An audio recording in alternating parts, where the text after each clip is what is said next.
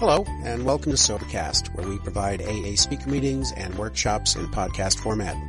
We're an ad-free podcast, and if you enjoy listening, please help us be self-supporting by visiting Sobercast.com, look for the donate link, and drop a dollar or two into our virtual basket. We hope you enjoy the podcast. Have a great day. Just before we start, in the midst of all the excitement, I think you forgot something. So the management asked if we would do this just uh, before we start the meeting, big crowd. And so down at the bottom here it says, um, message from the management. In case of fire, um, would all members of Alcoholics Anonymous please remain seated until the Al-Anons have vacated the premises?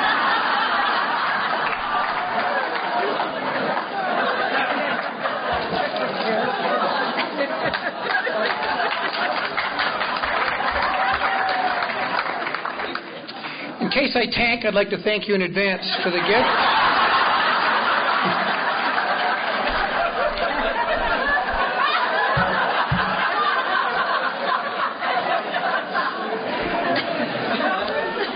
I'm a slowly recovering Al Anon, and my name is Rick. Good evening to you all. As they're known to say up and around Omaha, and as you kind of say here in Colorado slash Texas, by the by the grace of God and the uh, power of a program called the 12 Steps of Alcoholics Anonymous, which, as our tradition says, I practice myself, a fellowship called the Al-Anon Family Groups, and the loving but very firm guidance of a big book black belt Al-Anon sponsor. It has not been necessary for me to plan any kind of death, yours or mine, since the 10th day of April 1987, and for that I most certainly am grateful.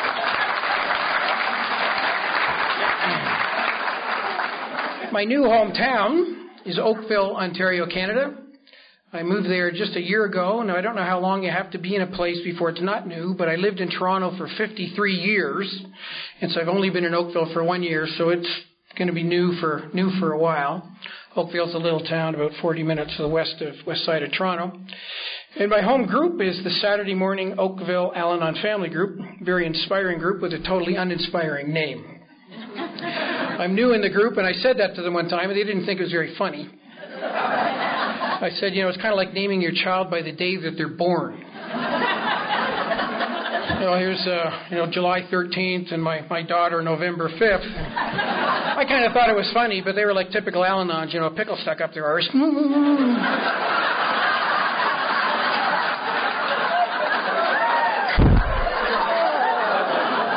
Yeah, they kind of get that Al-Anon smile. This is serious. An alcoholic husband, you know. Yes, I know.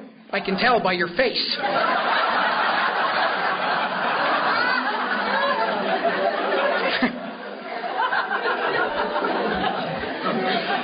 I uh, want to thank you uh, for inviting me uh, to this. This really a marvelous, marvelous get together. I I first heard of the Crested Buttes Mountain Conference Uh, on a uh, on a ferry on, on kind of on a on, on a lake cruise in 1993 in Toronto. We were celebrating the second our second area Al-Anon conference in conjunction with the 50th anniversary of Alcoholics Anonymous in Canada, and we had invited Beverly and Buddy Ross as our speakers. Wonderful people, um, absolutely. And uh, I, I was their host. And so I had a marvelous, marvelous chat with them, and we were on this kind of like a dinner cruise around the harbor in Toronto, and they were telling me about, you know, we were just talking. And she mentioned this Crested Butte Mountain Conference. I thought, oh boy, that sounds pretty nice. And so when when, when I got the, uh, the the call from Sarah to come, I thought, well, hey, that's pretty cool. That would really be fun fun to attend that. Little did I know that she would be calling me every day for the next two years, but it's kind of another an, another story. I'm particularly particularly honored to be here with the the other speakers. It really is lovely to be included in, in a slate of speakers with the kind of recovery that we have heard thus far, and I know that we're about to hear. So, so honestly, I, I do thank you. Thank you for that very, very, very much. I thank you for showing up to an Al-Anon meeting. I know when you're out there drinking and somebody said, hey, if you stop drinking, you're going to get to come out to Crested Butte and Wednesday night listen to some blabbermouth from Canada talk about the family disease of alcoholism, you would have stopped drinking sooner. wow, I want to do that. Well, that'd be fun. But I, I especially want to thank thank Sarah for the um, you know for the never-ending phone calls, for the for the ongoing emails for the postcards. Right, we got postcards. Right, we got couriered information about Crested Butte, and, and it was really all very very very wonderful. So, so thank you for that. But but lastly, I, I absolutely have to thank you for that little black dress.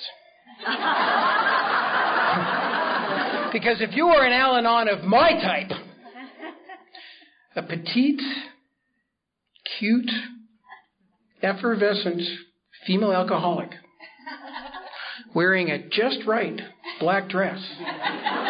There's only one word for that in my vocabulary hot. and the fact that you're doing that five nights in a row well, that's the stuff that my fantasies are made of. I don't know about you guys, but it's just, uh, I don't know. I, alcohol never did it for me, but a female alcoholic, oh my God, you can dive in there and lose yourself for years. Looking after them, trying to get them to do stuff, trying to fix them. I mean, you just you can just vanish forever. It's just like it's it's heaven. Really, really. You don't have to go through that cycle. I'm drinking, I'm sick, I'm going to drink again. You just don't do that. You just stay sick all the time with them, but you think you're good. It's amazing. It's, a, it's kind of the disease that we suffer from is, is really, really quite remarkable. And, and I, it's lovely to see Tim K and, and Rhonda G, now H, and, and, and Larry and, uh, and, and, you know, C.D. Lee back there. It's not, not, not, nice new title for you, Lee. So it's C. Dot D. Dot Lee, not S E E D Y. But uh, if you hear his story, you might disagree. C. D. Lee. Took a while. Come on, I know it's high altitude, but that's a good joke. anyway, it is particularly um, particularly lovely. I, I got to say to, to to see Ellen and Beverly uh, two fine, fine members of Al Anon who I've had occasion to be with on weekends and who I know uh, have given yeoman service to members of Al Anon, North American and even worldwide, to help them on their journey of recovery from the family disease of alcoholism. And you're looking at one Al Anon member who is the benefit of their the sharing that they give for fun and for free. So I extend to you my, my great gratitude, my friendship, and deep respect for who you are as members of this, of this fellowship and give them a bit of applause because, hey, they're, they're yours. I, I think it's particularly poetic that at an AA conference, the longest, the person that's been there the longest is an Al-Anon. So way to go, Ellen. That's just great. And one of the things that, that you get to see when you you know travel around like this is you get to see all these neat little things that you do at, at, at conferences. And and I think the thing that you did on Monday was, was one of the more beautiful ones that I've ever seen, and that is bringing your children out. You know, make, make it with that little banner presentation and standing up and applauding for them. My my sponsor says it in a way, in, in clearly that, that the clearest way I've ever heard anybody say it. She said, "We got sick together. Thank God we can get well together." And that very clearly is the philosophy of this magnificent, magnificent get together. But it did remind me of one other conference I was at where they actually had one of those flag ceremonies, banner ceremonies, and it was kind of in your neck of the woods at South Bay. And they do this flag ceremony, and so basically all the AA groups come prancing in, you know, with the, the name of their group on a, on a flag or a banner, and then they post it up all, all around the room, you know. And so, you know, they say get as creative as you can, which really means try to outdo the other one. We all know that. And so in they come, and they come, and then in comes this one that I'll, I'll never forget. Now, there, there's this kind of really elementary style for doing for doing things, like kind of a writing style to, to kind of draw attention to certain things. So, so let's take an example of the Crested Butte Mountain Conference. So if you take the CBMC and you kind of stack the letters on top of each other, so you have a great big capital C and it says rested after it, so crested, and then you know great big B, Crested Butte Mountain. You got it? Kind of, or you, or you know, you kind of, you know, when you're when you're writing a love poem you know, capital L, you know, L O V E, one on top of the other. L is for laughter, and it's how I love how we laugh together. And O is for over the moon, which is how I feel when I'm with you. And you know, V is for D, which you're to get, you know, if you don't be careful. And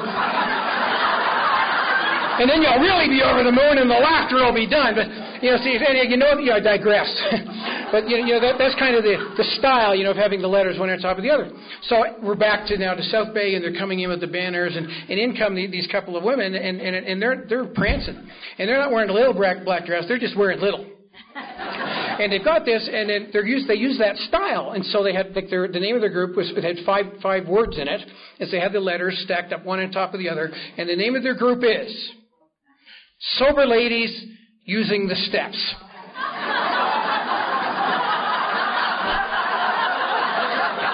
And I'm like, I, you know, I'm, the, the, I'm thinking, I'm not in Kansas anymore.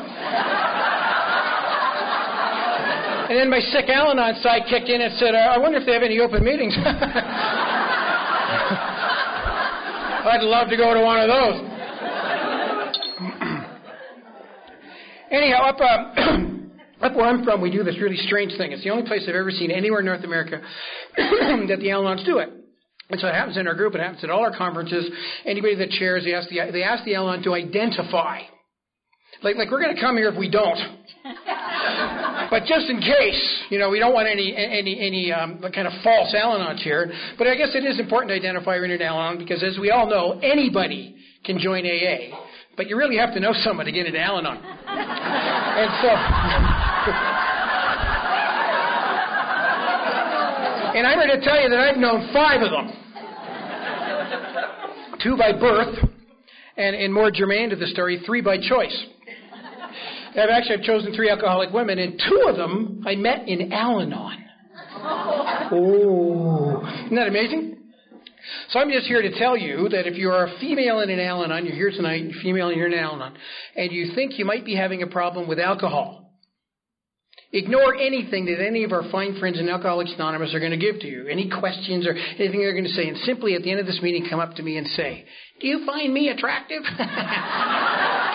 and if the answer is yes, run like hell to AA. Because if I think you're pretty, you're a drunk. It really is just quite that, quite that simple. Now, isn't that an amazing thing? That those of us in Al Anon can laugh. And thank you for laughing along with me. Because too often in our Al Anon meetings, we do not laugh. Because we are such victims, we believe. And there's nothing to laugh about. And there's the standard thing where you have a, a, a place where there's an AA meeting and an Al Anon meeting at the same time. And you can hardly hear in the Al Anon meeting because all the AAs are laughing. And you know, they got to laugh about. Don't they know what they did to our family?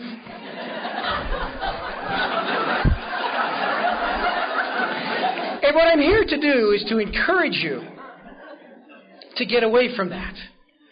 And what I'm here to do is to encourage you to open your mind to this one thought.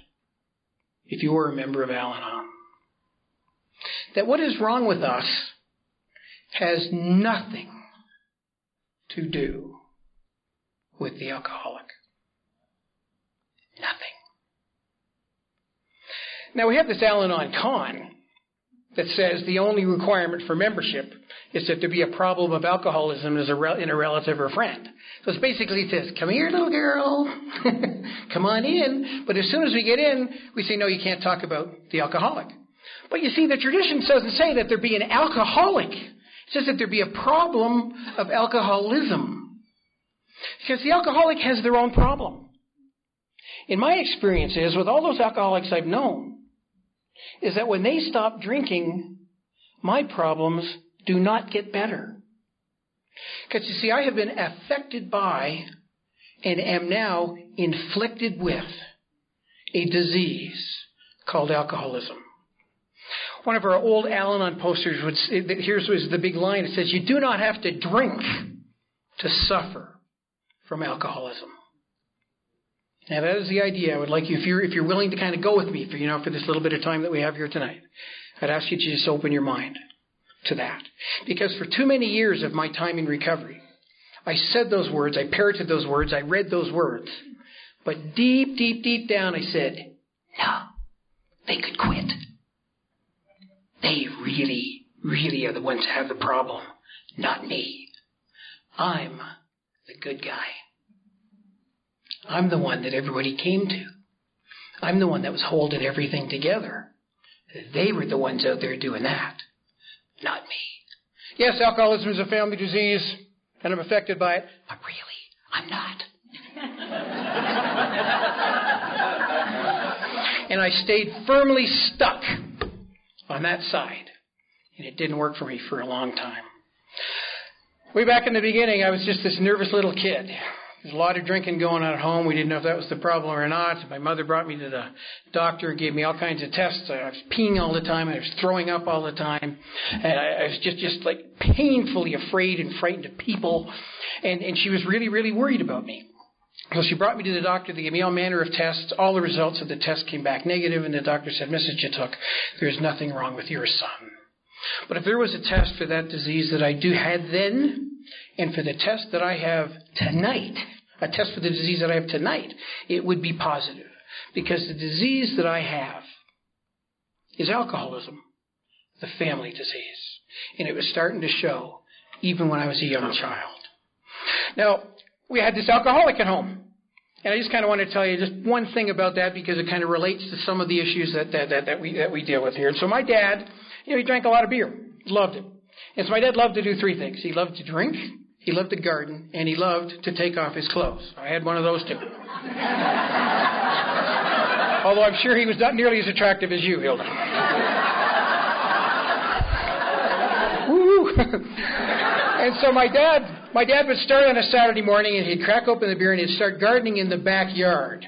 And you know, it does get warm in Canada sometimes, and in the summers it's actually pretty nice. And so my dad would start gardening in the back, and as he would work his way to the front. So by midday, many beers later, my dad would be in the front doing the gardening. And by then, the shirt was off, and like everything is off, and he was virtually as naked as you could be legally. And so get the vision. This is when he was a beer drinker, so we know what the belly looked like. And this was the time. This was when everybody in the planet smoked cigarettes, and so he was certainly one of those two. This is the time of life when nobody was afraid of the sun. As a matter of fact, we put oil on our bodies to attract the sun. Okay, so you're you get the image here. You know, beer belly, cigarette, oil, drunk, front of the house there we are inside the house. And his, you know, he wasn't like, in the other image is that he wasn't totally naked, but picture Bermuda shorts rolled up and down, basically turned into a thong. There, there, there we are. Yeah, the beauty of alcoholism. And so I can just imagine, like, like my mother married this guy, and at one time was probably attracted to him. But I really never saw her standing in the front room when he was out there looking like, like that, saying, "Get in here now, you hunk! I want you." It just kind of that kind of part of the marriage just kind of flipped it away. Funny what happens when the alcohol comes in. And so there, my, now my dad had this anger issue, like every alcoholic that I've ever known. The only people I know who are angrier than alcoholics are Al-Anons. and so and we'll talk more about that tomorrow if you choose to go to that workshop. So anyway, my, my, we had this guy in the street that used to love to race a car up and down the street. And my dad really, really got mad at this guy. And one day the guy stopped. And my dad went after him. And they had this to do in the middle of the street. Beer bottle, cigarette, oiled up, beer belly, thought Bermuda shorts turned into a thong, and all the neighbors came out. Now there he is out there doing that. We're inside embarrassed. Is that not classic? As a symptom of the family disease called alcoholism. He's out there making a fool of himself. We're embarrassed. He's out there showing his ass. We can't show our face. Amazing thing. Years later, I'm happy to report to you that he got sober. That was a beautiful thing, and he really got sober. Got the bumper stickers, the whole deal. Live and let live. Let go and let God. What does my mother say to my father? For God's sake, Donald, why do you have those bumper stickers on the back of the car? Everyone's going to see them. I said, Mom, they've seen everything else. But there it is. And who's that about? That is not about the alcoholic. That is about the Al Anon. We're embarrassed when he's out there doing that. We're embarrassed when he's parking the car in the driveway instead of on the lawn. What is that about us? The Al Anons are going, ooh. The A's are going, This is the chance where the AAs get to go to their Al Anon spouse.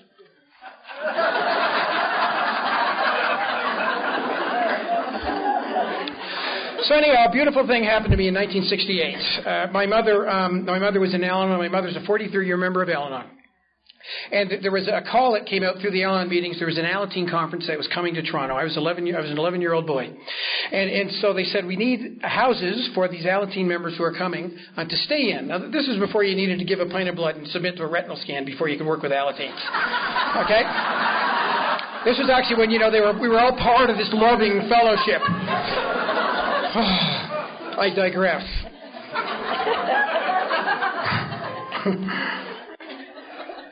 I, uh, know, I, I, re- I don't know if I need to stop saying that, but I, anyhow, no, I'm not going to because it really, that's the way it was. And so into this active alcoholic home, this is what my mother did. My mother said, "I'll take three. And so, see, my mother knew that even though the doctor had said, Mrs. Jatook, there is nothing wrong with your son, my mother knew that there was something terribly wrong with her son. And she was finding help in her Al Anon group. And she wanted that very same help to be made available to her child. And so she brought those three guys in, three guys from Kalamazoo, Michigan, and they walked into our front room, you know, the kind of the vestibule in our house, and an amazing thing happened to me. And this was all those years ago, 40, 42 years ago, and I still remember that to, the, to this very day. The remarkable feeling that happened when they, those three walked in, and we simply were able to sit down and talk. It was that powerful to this young boy. And that happens to, right here this weekend. Every time we sit down and talk, it's the same thing. There's that immense power for the families of alcoholics, the same as it is for the alcoholics.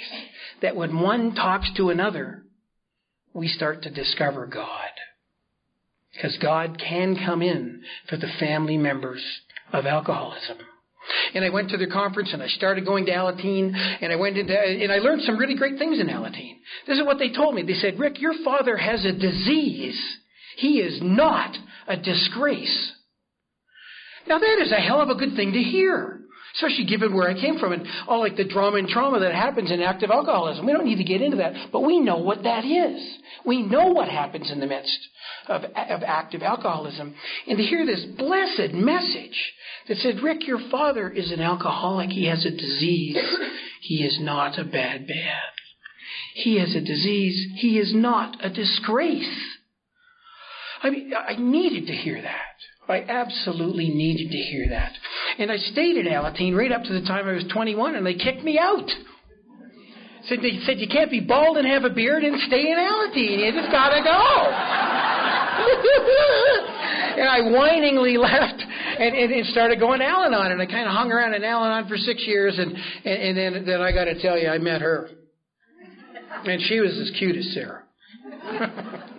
And I did, and I left, I left Al-Anon. So that's why when we do our countdown, I stand up at 23 instead of 42. Because I left, and I really left. And I went out and I did a lot more qualifying. And when I came back, I came back with a bit more perspective than I had before. And I again came in on this side. My mouth was still saying, I've been affected by alcoholism. And that she turned out to be an alcoholic been affected by alcoholism, but really deep down inside I said, but I'm really not inflected with it. I really don't have it. And it took me a long time to cross the bridge from the side that said, it is them, to the side that says, oh my God, it is me. It is me. And it wasn't until I was able to cross the bridge from the side that said it's them to the side that said it's me that these blessed steps would work for me. Because here's the news that the 12 steps cannot and will not work if I am unable to surrender. If I'm trying to work the 12 steps for something you have, they will not work. And I am doomed. And oftentimes the bottom for the Al Anon is when we get exactly what we want. They stop drinking and things get worse. Say, oh my God, what happened? So we divorce them and we go find another one. How many people have done that? How many people here have hooked up with one alcoholic? Put up your hand. Is a real question. Put it up. Don't be afraid. Okay, look around. That's a lot. It's a lot. Now put your hands up. How many people have done two? Okay, okay, now, now we're getting real. Okay, put it down. How many have done three? I'm still putting up my hand. Okay, there you go. All right. Now the question of oh, how many people have gone to AA looking for one?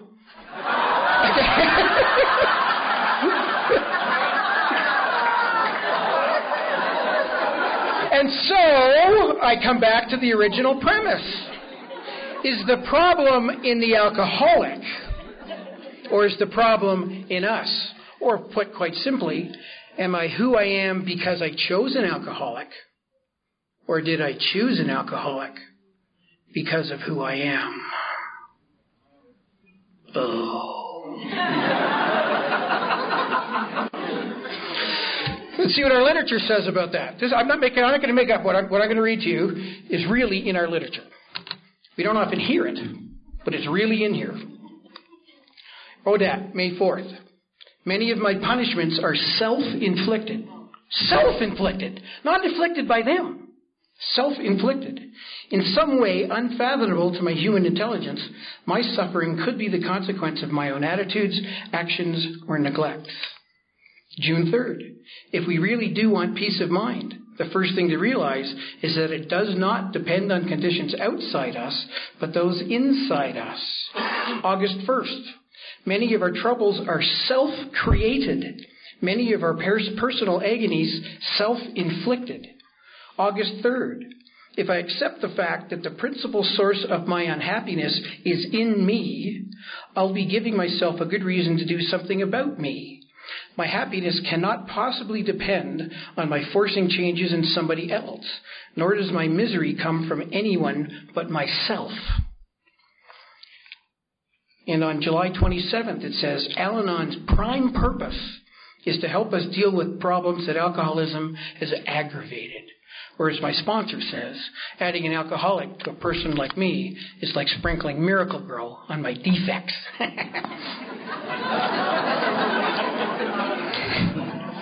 Now, a book was written in 1938, or it was, it was published in 1939, which makes sense. They were writing it in 1938. And Al Anon doesn't really want us to talk about that, that book. I don't know why. Um, so I'll just kind of say that, you know, it's a book that some people say is big. And, you know, when you see it, it, it actually is quite a, a book that, that, that's quite large, as a matter of fact. And, and um, they don't want us to say the name, so we'll just say that, that it's anonymous. We'll just kind of leave it, leave it at that. So anyhow, there's this anonymous large volume that just happens to be the absolute bedrock standard for treatment for alcoholism. But you know, we won't talk about that that either. But back in 1938, when they were writing that book, this is what they knew. Listen to this. Whether the family has spiritual convictions or not, they may do well to examine the principles by which the alcoholic member is trying to live. To Read out of your book. How about the bottom of page 81? Our design for living is not a one way street. It is as good for the wife as it is for the husband. Or in our talk today, it is as good for the family as it is for the alcoholic. So let's start there. If we can cross the bridge from it's them to oh my God, it is me what we have available to us, my dearest friends, is what for me and what I personally believe to be the most powerful tool for change that we know. And we have a promise, and a promise for the family members is as strong and as equal as it is for our alcoholic friends, that if we are willing to surrender, if we are willing to admit that we are powerless over alcohol, which means that alcoholism is a disease, which means it's a disease I have, then we have open to us the promise. And the promise is that one simple promise, but will change our lives immensely. We will have an awakening into the Spirit as family members of alcoholics that our alcoholic friends have as well. And we will know a new freedom. We will know a new freedom. And it forces me to take a look at who it is and what I am and what it is that I do, apart and separate from all of those alcoholics. Because every one of them is either sober or dead. And what I need to say is that whether the alcoholic is alive or dead, drinking or sober, in my space or out of it, has nothing to do with how my disease marches on. And the difference between being affected and inflicted is I don't know if there's a literary difference, but there's a psychological difference. Because as soon as I continue to say I'm affected by, that means I'm always focusing, there's always another person in the sentence. As soon as I say I am an adult child of an alcoholic, I am focusing on something else other than me. I am perpetuating being a victim. Is every time I say I grew up with, in an alcoholic home, I am perpetuating being a victim because I am placing the problem on the person, the alcoholic, and am not accepting that alcoholism is a disease, a disease that I have.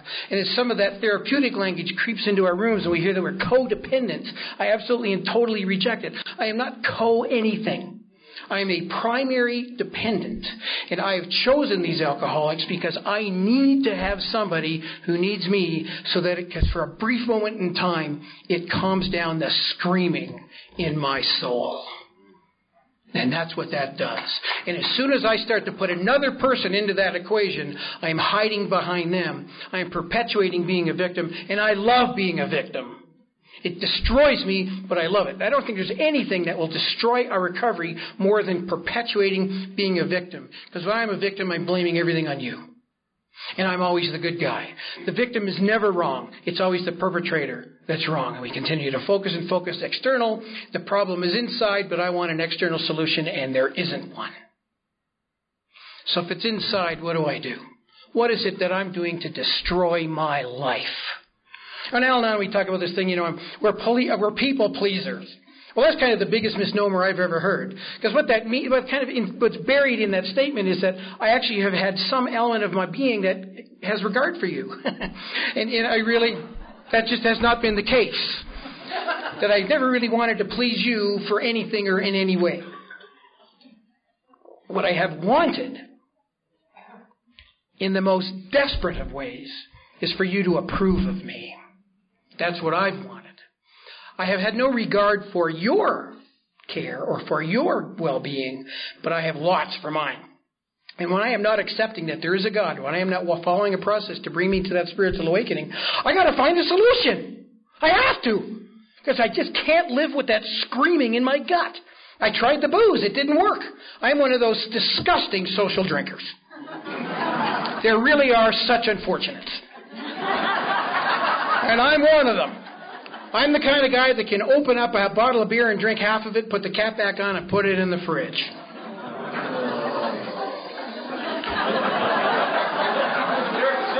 That's right. I have this dear. That's kind of where the alcoholics go. They don't get that one at all. I have this dear friend at home, one of my dearest friends in the world, a fine, fine member of Alcoholics Anonymous. She's been at your conference here, Mildred Frank, you know, from, from Toronto, a lovely, lovely woman. Her and I go to the symphony regularly, and, and, and one year we were at the symphony on opening night.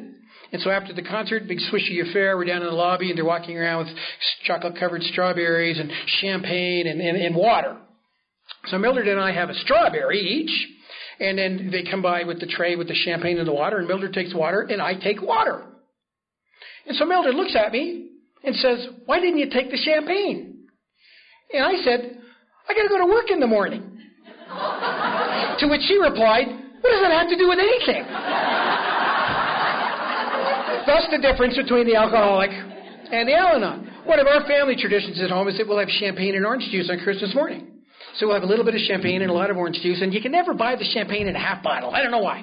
Well, you have to buy a big bottle of champagne. And so we only drink like a little bit of it. And so Mildred often will come over at Christmas. So she came over at Christmas one day, just at the time my sister was emptying the rest of the champagne down the sink. I had to perform CPR right on the right on the spot. And, and, and that, that's when she said, you know, Rick, that is alcohol abuse. So I'm here to tell you that if alcohol would work, and I gave it a chance to work, and I never felt better, I just got sick. First time I drank, I drank eight ounces of straight rum and I passed out. I woke up the next day sick as a dog. I did the same thing again five nights later, and I did that for like a, a year. And I said, I don't like this, and I stopped. And I've never had a problem with it again. I mean, I never felt better. It never changed anything. I just got sick. Then I met this female alcoholic. And my God, my world changed because that's what I needed. That's what did it for me. That calmed the screaming inside me. And there's another thing we do. And Alan and I we say, you know, low sense of self-esteem. Really? Well, you know, it's kind of like as low as the belly of a slug, actually. But it's really, you see, I'm not here to concentrate on myself, as I've learned. In all of the work that I've done working through these steps and all the stuff, never one single time have I worked directly on self-esteem. I've just done the steps. And I've started carrying this message to others. I've started sharing things with others. And all of a sudden, there was just this sense that I could just belong with you. Then I heard this AA member say this really simple thing, and I believe this to be gospel, that if you want to get self-esteem, do esteemable things. And I simply do not know of anything more esteemable than carrying this message like it asks us to do in step 12. I simply do not know of anything more esteemable than doing that. And this, you know, this kind of this rock bottom sense of self that I had was like I, I couldn't get my picture taken, I, I couldn't buy clothes, I could I'd chop away at my own hair. Now I teach high school for a living. I'm a high school band director. That's what I do to to kind of you know pay the bills and and put food on my table. It's a great job and I love it. But they do this really annoying thing every year. They want to put your picture in the yearbook. And so when you have your, you know, when, when, when your, your lack of esteem is eh, showing itself in all these ways, like I don't want to get my picture taken, I'd always say, oh, no, no, I don't want to pay. I just come up and see it. So if you look in the yearbook for the first seven years of my career, there's just a blank space with my name underneath it. Picture not available. Now here I am, I have two university degrees, and I won't get my picture taken. I used to have hair, and I was afraid to go to the barber. Because I'd sit in the front of the mirror and he'd say, How do you want to look? And I just wanted to disappear. So I would get the scissors and chop at my own hair. I wouldn't buy clothes because you had to look at yourself in the mirror. That's how mine came out. Nobody ever said, Rick, you're dumb, ugly, and stupid. Ever. But somehow, in the midst of alcoholism, not the alcoholic, don't mix the two up. In the midst of alcoholism, nobody chose alcoholism. It just came in. In the midst of alcoholism, somehow I got that message. And I'm happy to tell you today that I get my hair cut by a barber who's in AA.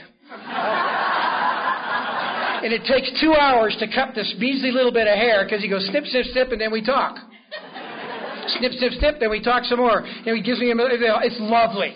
Absolutely fantastic. I can buy clothes, and you look in the yearbook, and my picture's there. Beautiful. Doesn't say that in our promises, but my promises it says you'll put the picture in the yearbook. Thank God. It's in there. Beautiful. But there's even other things that I would do. And remember, nobody's telling me to do this. These are the things that I am bringing into my life because I have alcoholism. It's a family disease. Drinking doesn't do it for me. I'm frightened of the world. There's a screaming inside and I got it quieted. And I met this female alcoholic. And it was just like an amazing thing.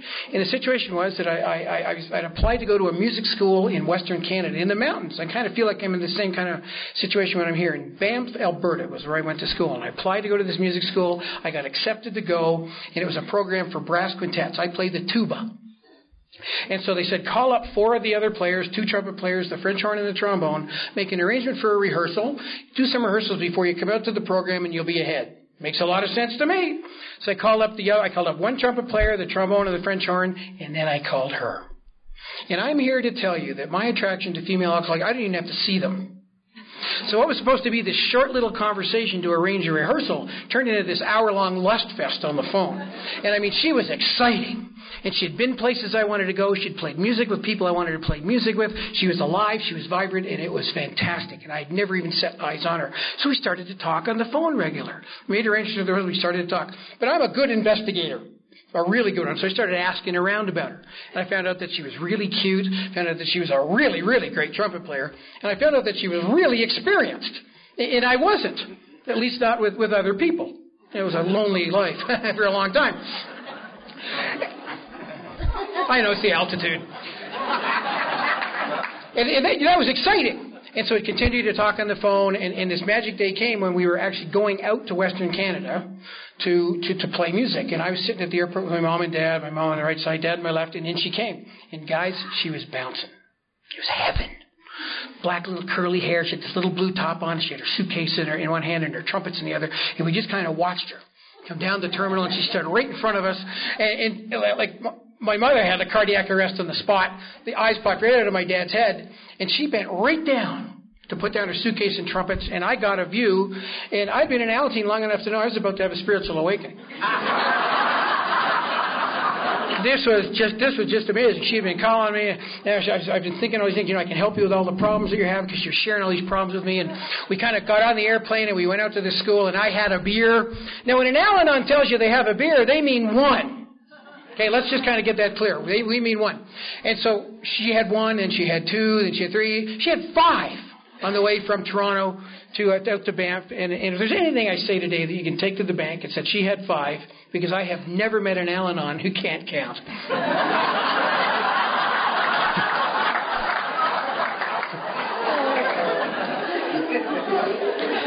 and we get out to this school, and we, and we, and, I mean, it was fantastic. And we start playing music, and and and then we, uh, I found out that there's certain things in life that are just fantastic when you do it with another person. But if you're an Al-Anon like me, there's something that's even better. So now you play music and you, you have sex, and then you have therapy.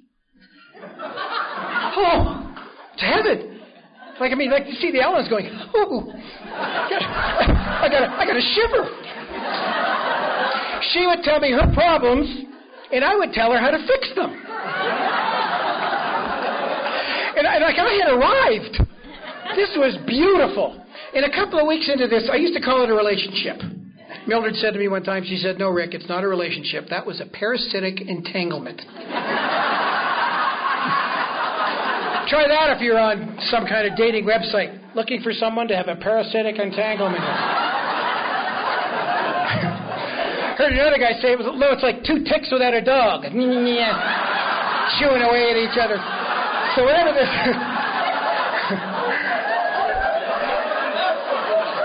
Come on, we're now on. You're not supposed to be laughing. Put that pickle back in your mouth. anyhow, a couple of weeks into this thing, whatever it was, of, of you know playing music, doing it, and then and then then having therapy, this is what she said to me. And he, God, the truth that she said this to me. She said, Rick, you know, I've been seeing a therapist for a long time, but I don't need to see that therapist anymore because now I have you. Oh!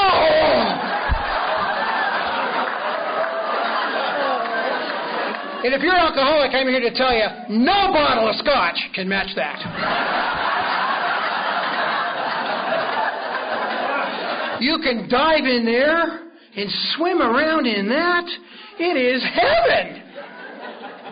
And I felt the way Bill talks about it, he felt, you know, he had arrived. I felt like I had arrived. I, honest to God, felt like I'd stand taller. I felt like I belonged with people. I felt like I had purpose. How could I be a nothing if somebody wants me and needs me? I mean, it was beautiful.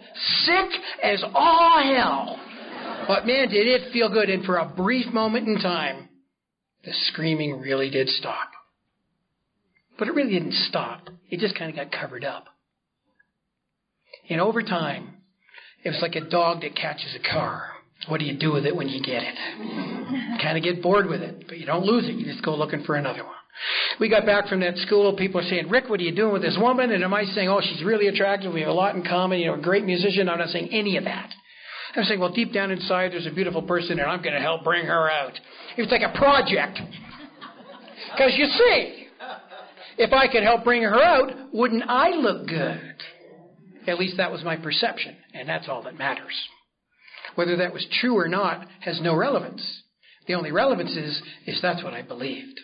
And I was basing all of my actions on that. Sick? Absolutely. At the time, really, really fun. And so time went along, and I found myself. I finished university. I applied for a. I, I, I finished teachers college, and I found myself sitting in front of a principal in an inner city school in downtown Toronto. We did this interview, and he said, Rick, you know, there's a lot of very needy students in this school. And I said, Brother, am I the man for you? Do you want me. And he hired me. And he said, You know, people say these kids really can't do very much. And I thought, Really? If there's anything an Al Anon like me loves, it's a challenge. Now, was I doing anything to those kids because I wanted those kids to do well? Not a chance. The only thing I wanted was for you to look at me and say, He's great. And so I will use anything and anybody at any time in any way to get that. And so I used those kids. And three years later, we did a show. Fiddler on the Roof. These kids that couldn't play a note when I got there. Three years later, we did the show. The whole thing. Singing, dancing, I conducted the orchestra, the whole deal. And at the end of the final performance, the principal of the school called me up from the pit where I was conducting the orchestra and hugged me in front of the entire audience, pushed me back, but did not let me go. and looked me right in the eyes and said, Rick, I've made a lot of decisions since I've been the principal of this school. The best decision I ever made was to hire you.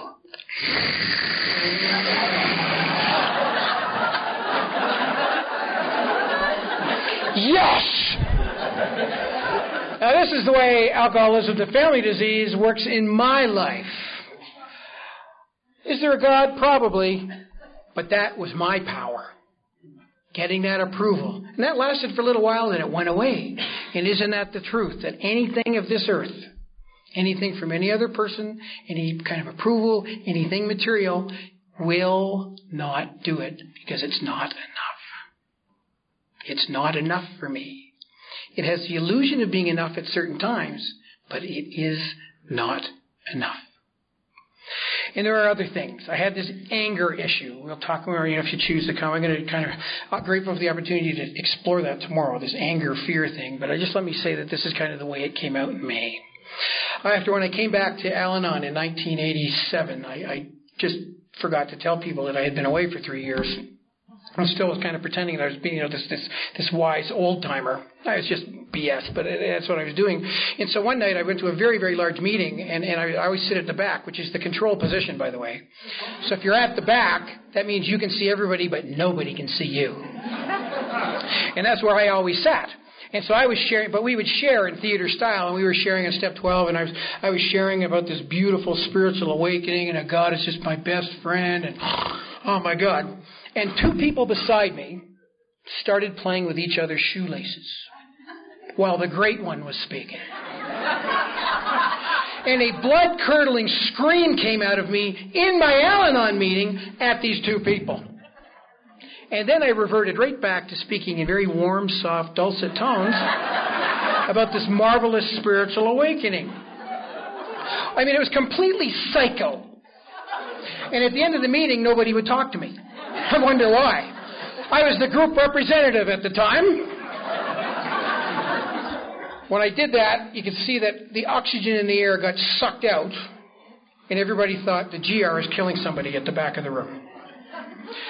And so I went home and I read my ODAT book, you know, about anger and, you know, it's count to ten. I count to ten. I just want to kill you even more. and it's kind of brought up all these other things that I would do. I remember one time I'm at home alone making a fried egg for dinner. That's what you do when you're a bachelor. And I broke the yolk in the frying pan. Oh. And I reached in there, I grabbed that goopy egg, I threw it against the wall, I took the frying pan, started smashing it on the stove, and looked around and realized that I was the only one there. but what is that about? Or I'm driving along the street and somebody dares to kind of stand on, step off the curb before I go by, so I point my car at them. I'm not drinking. Not zero percent alcohol in my bloodstream. And then I'm, I'm, I'm driving to work one day, and, and, and this thought comes into my mind. Flick the wheel, Rick, and it's over. I'm walking in downtown Toronto by the lake. This thought pops into my mind. Just jump in, Rick. It's done. I'm on the sidewalk. A bus is coming. Thought pops in.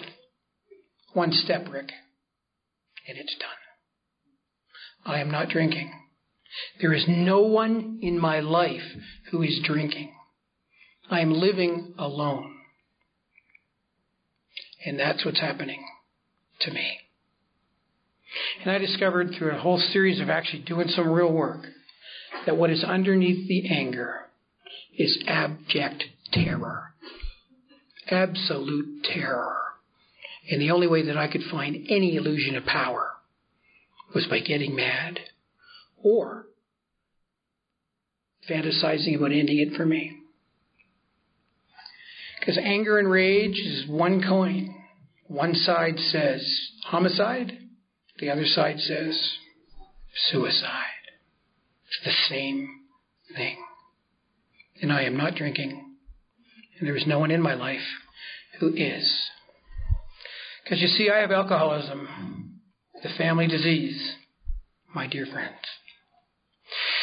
And I would seek to control everything and everybody around me in any way that I could. Because you see, when you're frightened, you have to control. It's the only way I could find any kind of hope to calm the screaming. Or I perpetuated just being this victim. I loved being a victim. I blamed everything on the fact that my father was an alcoholic, his mother was an alcoholic, that wife was an alcoholic, those other alcoholic women, everything. And finally, somebody one day said to me, he said, Rick, don't you think it's kind of pathetic that a 35 year old man is blaming everything that's wrong in his life on his father? I don't want to talk to you anymore. But it is true. It's true. But it is just so icky, ooey, gooey fun to kind of involve yourself in that. But nothing has kept me down more. Nothing has kept me down more than being a victim. But as my sponsor said, Rick, you were never a victim. You have simply been a volunteer. Because victim is not something that happened to you, Rick. Victim is something you have chosen. And that's how my disease, alcoholism, the family disease, manifests itself in my life. I was an angry, whining victim. Know the definition of whining? Anger escaping through a very small hole.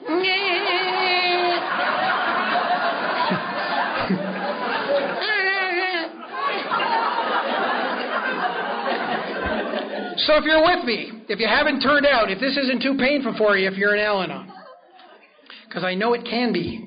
I know that, and I know that because so many people have said that. Because it's painful. It's been painful for me, but it's the freedom. I heard a guy say this one time. I love this. He said, if there is something that you need to get to, you want you want the freedom. Let's say we want the freedom. We want to get to the other side, and I will look for every any way to go around it. The right, to the left, above, underneath. I'll look for an opening. I'll look for any way to get to the other side without dealing with the thing that's the block. The wall. It's called the wall, the block. And this is what the guy said. He said, There is no way around the right or the left, the top or the bottom. And he said, There is no doorway. He said, The only way to the other side is through because the wall is the doorway. And is that not what our step four says? Is that not what our step five says? Is that not what happens when we make those amends? Is that not what happens when we continue that process? Is that not what happens? The wall is the doorway. How am I going to overcome my fear? I walk into my fear. I don't have to walk into my fear alone. I walk in there with you. I walk in there with the hand of a God. And I start to discover that God. As I start to take those actions, the God that I came to believe, you know, come to believe there's a power greater than myself, as I do each one of those steps, I really come to believe that there's one. Because things are starting to happen in my life that did not happen before. And as I start to get through and I get to 11, I'm having this relationship with a God that is far different from the God that I thought I knew when I started. And that works for the family members of alcoholics. But it cannot work alone. And if you were like me, if you're in Al Anon and have never had a sponsor, or if you're sponsoring yourself, or if you're, two people are sponsoring one another, I don't know. But it wouldn't work for me until I asked somebody to be my sponsor. And I'm embarrassed to tell you how long I was here before I said those words.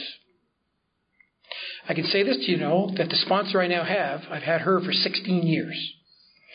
And in two, two weeks into July, she sent me an anniversary card saying, Congratulations, we're 16 years in. I said, Now, how about that? Now, my sponsor lives in the United States. She lives 1,800 kilometers away from me. It's an amazing thing how that worked out. It's the God deal of all God deals for me. Again, we come back to my friend Mildred. I needed a sponsor. I'm sick as all get out. I'm sitting in these rooms. I'm going to the meetings. I'm reading the stuff, and it's not working. I'm hearing powerful sharings, like we heard last night, heard on Monday night from Ralph, and like we heard last night from Hilda. I'm hearing powerful sharings, like we hear from Ellen, like we hear from Beverly. We hear powerful sharings, and I'm going, this is not working for me.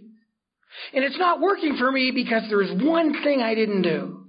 I never surrendered enough to say to somebody, Will you help me? I was trying to do it by myself, and by definition, it cannot work by yourself. The seminal moment in the history of Alcoholics Anonymous is not when Bill saw the white light. Certainly, he didn't drink from then on, we know that.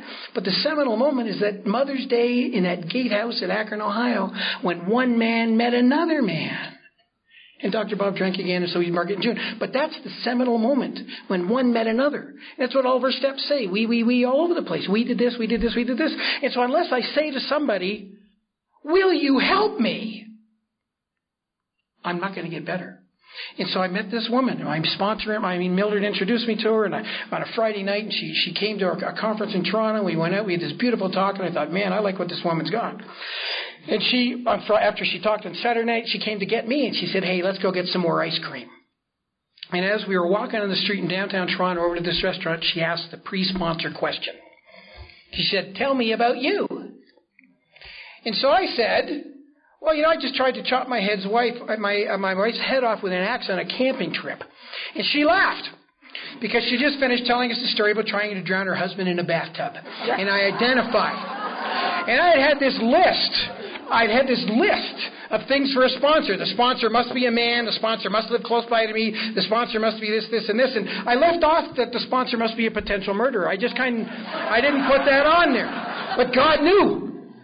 And I was powerfully attracted to what this woman had. And so I went away and I wrote a letter. I went to Lee's Summit, Missouri.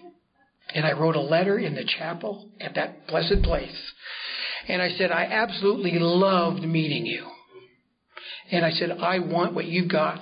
I am sick to death of doing this alone. And if you will be my sponsor, I will do absolutely anything you ask me to do. And I sealed the envelope and I dropped it in that mailbox. About a week later, at home in Canada, I got a package. I'm thinking, well, hot dog. You know, she talks a lot. Maybe you know this is either a, like a, a really really long rejection letter or I'm in. And so she said, you know, she said, I still have this letter at home. We did a sponsorship workship together once a couple of years ago, and I read the letter out. And, and she said, you know, it's lovely meeting you too. And I, I said, you know, I wasn't going to take on another long distance sponsee. And how am I going to sponsor a man? Because she's a woman. And doesn't Al tell us that only women sponsor women and men sponsor men? But what it really says is that people sponsor people. That's what it really says. And she said, I prayed about it and I talked to my husband about it. And he said, quite simply, is it a legitimate Al Anon request? And she said, well, yes, it is. And then she said this to me. She said, Rick, welcome to the family. I'd been in Alateen for 10 years, sponsorless. I'd gone to Al Anon for six more, sponsorless. I left for three. I came back and was in for seven, sponsorless. And finally, the grace of God came in and said, Rick, you got to do it. Welcome to the family. And I sat at my desk and cried. I said, I finally have an opportunity to get what you've been talking about. And that's the last nice thing she's had to me for a year. she slayed me. Absolutely, like, creamed me. And it was exactly what I needed. She said, Rick, you will work these steps this way. Do I have a choice? You have no choice, she said. You will buy every book that Al Anon has. You will use that large anonymous volume. I said, but that's not conference approved. She said, well, how are we going to practice the 12 steps of AA ourselves unless we use the book called AA? Well, it makes sense to me. Thank you very much. and, it, and it still makes sense to me. Like it's the foundation text. How are we going to practice the 12 steps of AA ourselves, which it says in our tradition, unless we use the foundation book? So I used that book as part of my stuff. And I went through this, this stuff we did with step one. It basically said, you know, here, read all this stuff, answer these questions. We shared the answers, and then she said this to me. Now listen to this. She said, Congratulations, Rick. You have done step one to the best of your ability. Doesn't mean I'll never go back, but you've done it step one to the best of your ability today. Now listen.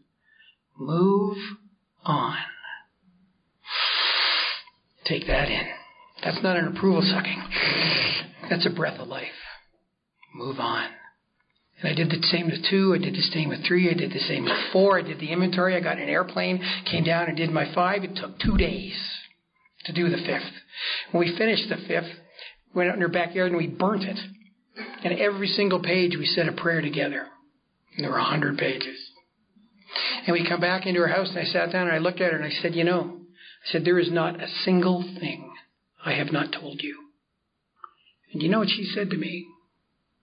She said, Rick, I love you more because I know you better. I love you more because I know you better. My deepest fear was that if you knew me, you would abhor me. You would loathe me if you knew me.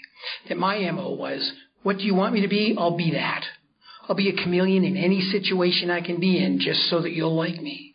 What I found out was completely the opposite. My whole life I had been trying to get to Los Angeles, but I was walking towards New York.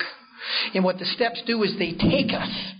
And we hear it all the time. We have to do, to do these, these actions contrary to our feelings. I never felt like doing any of those steps, but it is the greatest wisdom we have. If you don't want to do it, that's what you got to do. Take what you like and leave the rest? No! No! Leave what you like and do the rest. That's what works. Because I want to get there, but I'm walking that way. So we do these steps and we do them with the sponsor. We share it with our friends. We listen to others. And it, start, it starts to move us. It just does. Even if we don't want it to, it does. And the promise is there for us. And it points us like that and say, Rick, you can walk that way. You can be an honorable man. You can be truthful. You can be real. You do not have to be a chameleon in every situation you're in. You can be the same Rick wherever you are, at work, at your meeting, in the grocery store, on the road. You can be the same guy everywhere because who you are is good enough.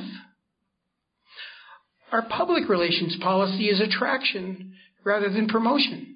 Is that not an awesome personal relations policy? That I do not have to force my way into your life. I do not have to trick my way into your life. I do not have to bend myself to be something I think you want me to be just so that you will have me, and which is basically lying my way into a relationship. I do not have to do that. After the third alcoholic ended, my sponsor said to me, she said, Rick, I think you need to take a break. now, in sponsor speak, that means celibacy, just so we have that clear and read up. And she said, I think you should try four months. And I thought, okay, I, you know, I can't do the four months. And so I did the four months, and I visit my sponsor every year between Christmas and New Year's. And on New Year's Eve was the end of the four months. So I said to her in the middle of the afternoon, I said, hey, my four months are up tonight. I'm thinking there's a Playboy bunny going to come running through the door at midnight, and hot, or Sarah.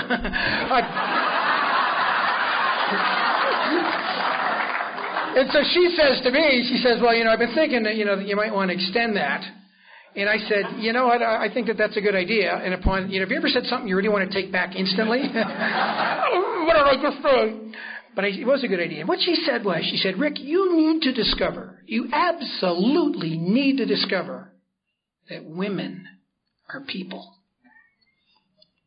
not objects for your sexual satisfaction. Is that right? I really didn't know that. I would say I knew that but I didn't know that. She said, Rick, you need to discover that you're okay alone, that you can make your own meals, that you can look after yourself. Because she said, until you do that, you will never be able to get yourself into any kind of long lasting, meaningful relationship. And God knows you've had enough of them that haven't worked. Are you willing to really try something different?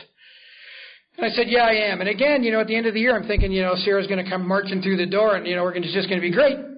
And, and that didn't happen. And so another year went by, and it was two years in, and, and I'm thinking, man, you know, I'm whining to my sponsor. You know, like, I have needs. And she's saying, God has a plan. She said, you just keep on going. And three years came and went. Four years came and went. And I thought, I'm going for the record. to heck with it. I just don't care. I was starting to develop friendships, and I found out that there's an amazing thing that can happen with a woman when you're not always trolling. you actually can hear that they're people. You can spend time with them and you bring them home and you don't go to bed with them. You actually go home. And you can actually go out with them two or three or four times and realize, lovely friend, not relationship material, and there's nothing wrong. So when you kind of get into it right away, you know, in three days in, you're going, ooh. Seemed great three three days ago. Right now, how the hell did I get into this? And it's a long time to get out. Intense pleasure, intense pain, intense pleasure, intense pain. It stopped. It totally, totally stopped. So I just, I just didn't care. I was going for the record, like I said, and I'm at an Al Anon one day in Toronto, and this woman comes over and sits down beside me, really beautiful blonde, and I kind of look over and think, the drought is over.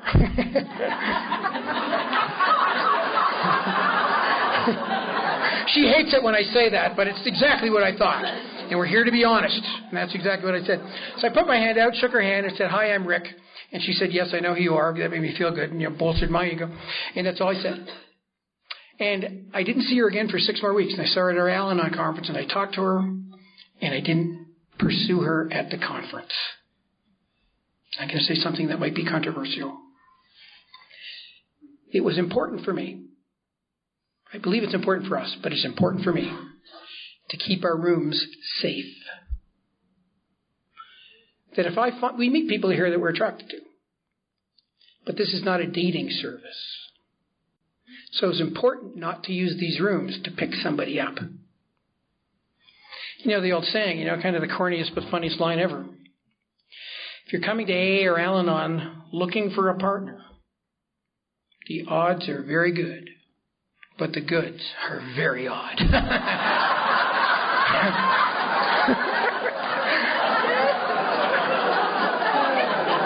I don't even know why people laugh at it anymore. It's like it's just the oldest line ever. But it is funny. I say to my partner, hon, you got the oddest one of all. So this is what I did. I phoned a friend of hers and I said, Would you call Lise? That's my partner's name, Lise, L I S T. Would you call Lise and ask her if I could have her phone number and tell her that this is not an Al Anon call? And so her friend did, call back, said, Yes, you can have her number. We started clean. We started honest. We started real. So when we went out for a date, it was a date. You know, we got home, we didn't have to think, you know, am I going to kiss her goodnight or say the Lord's Prayer? We didn't have to do that. it was honest.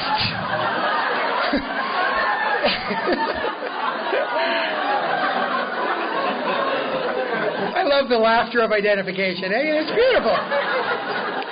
And so we started this, relationship, and in a few weeks in, and this was a real relationship, a few weeks in, I said, you know, I really need to do this different. I need to go slow. She said, thank God. So do I. That was 10 years ago that I said that. Nine years, well, one year ago, nine years it took, we finally made the, we, we finally moved in together. But for nine years, we were single. Like we had a place to go. And the marriage is coming. Give me one, but not a big commitment guy, but I'm working into it. She's beautiful. Name is Lise, and, and, and it is working. And so I, I just want to share a little bit, you know, the last little, little bit of time I have. You know, we have many gifts that happen to us all, and, and I just love it when we get to the point in our stories when we can share the gifts that come. These aren't necessarily things you read in our books that are promises, but they are things that happen to each of us as a result of working these blessed steps and these traditions. Lise has three children. I have none. I love I love teenagers. I've never really had any experience with little kids, and um, I said to my sponsor, I said, I don't know how I'm going to do this with her, these three kids. When I started dating her, her youngest was 16, the oldest was 21. They're now 26 and 31. But um, this is what my sponsor said to me, and harken back to the tradition that our personal relations policy is attraction rather than promotion. And she said this to me, and it was all she said. She said, Rick, let the kids come to you. You just be who you are. And you taught me how to be who I am. And so I didn't try to be their father. I didn't try to force my way in. I didn't try to ingratiate my way into their life. I wasn't asking them to go out and play softball on the street. I wasn't doing any of that. I just looked for every opportunity that I could to chat with them, to talk with them. It just it just felt very, very natural. Her youngest son had the hardest time. I'd used to come over, I'd walk in and say hi, Phil. He'd walk out of the room and bump me as he left. Hated it. You know, he just he just couldn't stand the fact that. But I just so I just kept I just kept being present. I didn't any opportunity I had with them. And as the years went on, beautiful things started to happen. Lisa's oldest son, who wasn't around much, bought a house, needed some help with the house, and he said, "Hey, Rick, you know, could you help me look for opportunities?" Derek, I'd love to help you. I helped him, helped him build a deck in the back of his yard. Didn't talk a lot, but we were just being present to one another. Lisa's daughter, the second child, when she got married, she said, "Rick, would you say the would you say the prayer, the blessing over dinner at my wedding?" I said, "Julianne, I'd love to." It was a perfectly appropriate way to invite me in. The youngest son, the one that bumped me, when he went out of the room. When he finished college, he had two months where he needed a, a place to live, and I had an apartment. I used to live in this old, old, big old house in downtown Toronto. I had an empty apartment in the upstairs. He said, "Phil, hey, you can come and live with me." And the youngest son that used to bump me as he went out lived in my house for two months. And 14 months ago, Julianne had a the, the daughter had a baby. Beautiful experience. I had no children. And 20 minutes after this baby was born, I was invited into the delivery room with Lise, with her ex-husband, with her, um, her the new wife, the, the boys, and they allowed me to be present for this. I mean, if you've ever done it, there's really no word to describe that. And this son that used to bump me when he went out of the room reached over and shook my hand and said, "Congratulations, Rick. You're going to be a really important part of this little guy's life." How does that happen? Well, it happens when there's a God in our life. When we simply accept that God. And that little guy has become a pretty important part of my life now. I have no children. I've never been a father, and I'm called Grandpa Rick. And, and a few months ago, I, they, they, they, there's an opportunity where I needed to babysit, and so the, I, I baby, they gave me. They said, "Rick, can you look after Lucas?" And so I said, I'd love to. They trusted me to look after this little kid. And so, you know, I played with him a bit. And then this beautiful thing, I was sitting on the couch and I just kind of, kind of put him right beside me under my arm and he just kind of snuggled in. And I, I just thought, thank you, God. They never promised this in any of the books, but I just showed up and they've invited me in. And it is so blessed. And I have this father who's an alcoholic, an absolutely beautiful man. And he was sober for 24 years and 10 months. And he drank again. For eight years, he drank again. And four years ago, he came back. Slipped again in October, he'll have, if he makes it to October, he'll live three years. And I'd spent a lot of time having, um, trying to have a relationship with this man. The hardest one of all, isn't it? The, the ones that are closest that are the hardest. And I'll tell you this last story. And sponsor told me never to end my, t- never to stay, stay a talk without doing this story. So I'll do it. Follow her direction. So I was always talking to my sponsor about, you know, wanting to have this relationship because I was going to my father looking to, for approval from my dad and always, always, always. And she said, well, you know, why don't you just try to do th- some things with your dad instead of just sitting around talking to him and kind of s- sneakily looking for approval? And I said, that's a really good idea. And so I, but my dad loved the outdoors. He taught me that too. And, and I went whitewater rafting today. It was a blast. So I said to my dad, let's go canoeing. He said, son, that'd be fantastic. So we went on a Stillwater canoe trip, one night, two days. We had a great time. He was sober. In a program, we're kind of connecting, and that worked out well. And we said, well, hey, let, us try another one of those. So we went out for two nights, three days, and that was fantastic. But, you know, I, I'm kind of an Al Anon of, of, of Ralph's alcoholic type, and so is my dad. You know, if one is good, two's great. Well, like 50's the best. And so, you know, one night out was good, two nights was fantastic. We said, well, you know, let's take a 16 day one. And let's take it to a place that's so far north the sun doesn't set. On, on, on level 5 Whitewater. That sounds great, Dad. Let's do that. So that's exactly what we did. We signed up for this trip down a river in the Northwest Territories in northern Canada. It's called the Nahanni River. And it literally took four airplanes to get there. The last airplane, you land on a gravel bar and they jump all your stuff off and say 16 days that way, and the water's like insane. At least we had a, a modicum of intelligence. We had a guide. And so he was in the other canoe with the one other person, and I was in the canoe with my dad. And so they need to teach you how to work on this on this this really really fast whitewater. So a high-sided canoe with a big skirt over the canoe, and then two guys pop up. It's like a big two-man kayak because you go over one wave and through another, right? And then the water kind of will disperse. But canoes are great, but they don't have any brakes, and you got to get out of a canoe. And so there are these things in the water, Janet, called eddies. And so the eddy is when the fast water is going forward, but then there's places where it goes backwards, reverses. And so you do this thing called an eddy turn. And you do a few maneuvers and you actually flip the canoe around 180 degrees and you basically just float right into the shore and then you can get out of the canoe. Now dad was in the back, the control position. I was in the front, the weenie position. And the guide taught us, that's my sponsor's word for me, my weenie man. And so we, the guide taught us how to do this.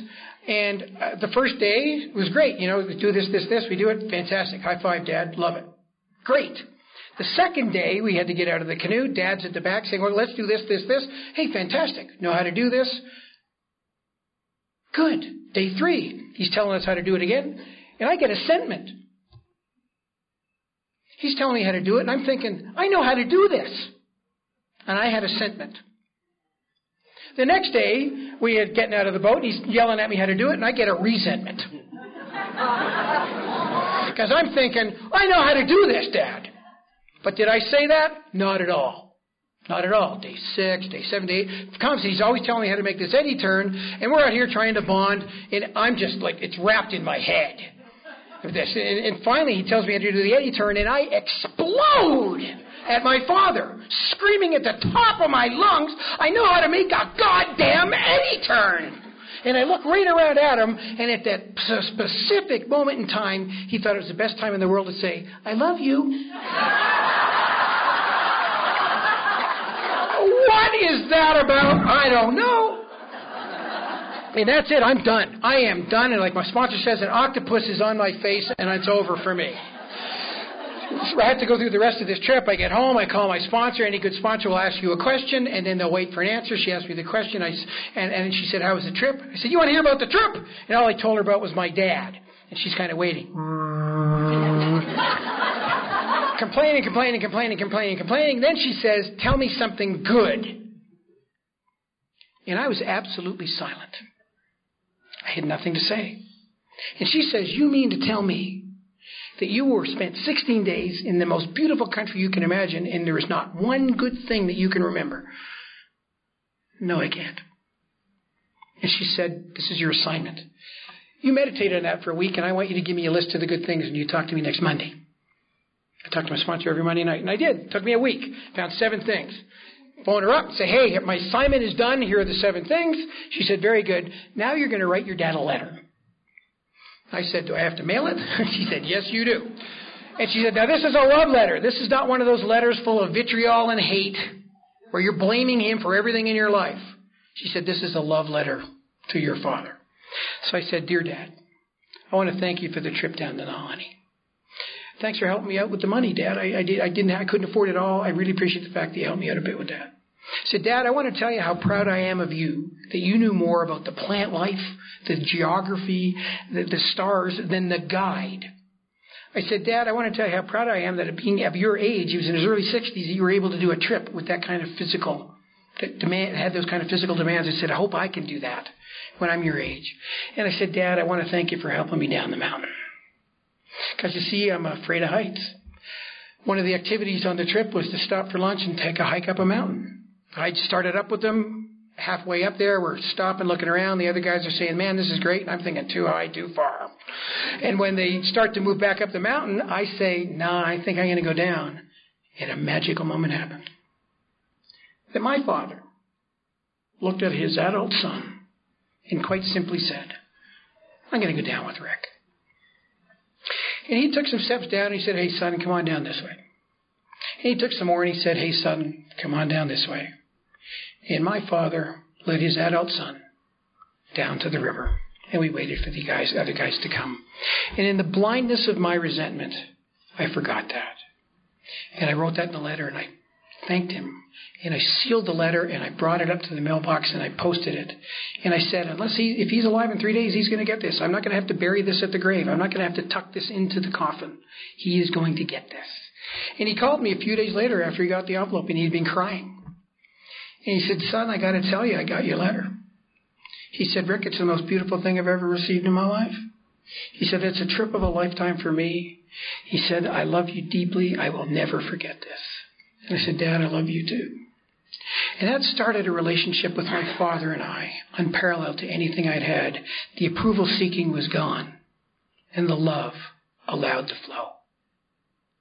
My father now keeps that letter in the photograph album on the coffee table in his front room. And anybody who comes in, they get to look at the photograph album and read my letter. And what that, I used to get upset about that. What my sponsor said, no, don't get upset about that. Because what your father is doing is he's saying to everyone, I have a son who loves me. And you know what? He does.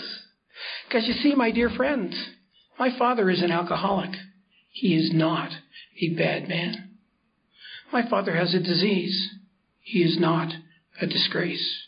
He is an intelligent, loving, humorous, responsible man that I love deeply. And I am so grateful that I have had to have that relationship with him to this very day, even in his new sobriety. It's, it's amazing. There's a picture that stands in an altar in the side chapel of St. Paul's Cathedral in London, England. Picture of a traditional robed figure standing with its right hand raised, knocking on the door of a cottage. Up in the top corner of the picture, it says, The Light of the World. The robed figure is holding a lantern on one side, stuff all over. Underneath it says, Behold, I stand at the door and knock. If any man hear my voice and open the door, I will come into him and sup with him, and he with me. And as every single one of us knows, there's no doorknob on the outside, but it is on the inside. And that God has been knocking for a long time, but he will never barge in. And when I take these actions, when I start to open that up from the inside,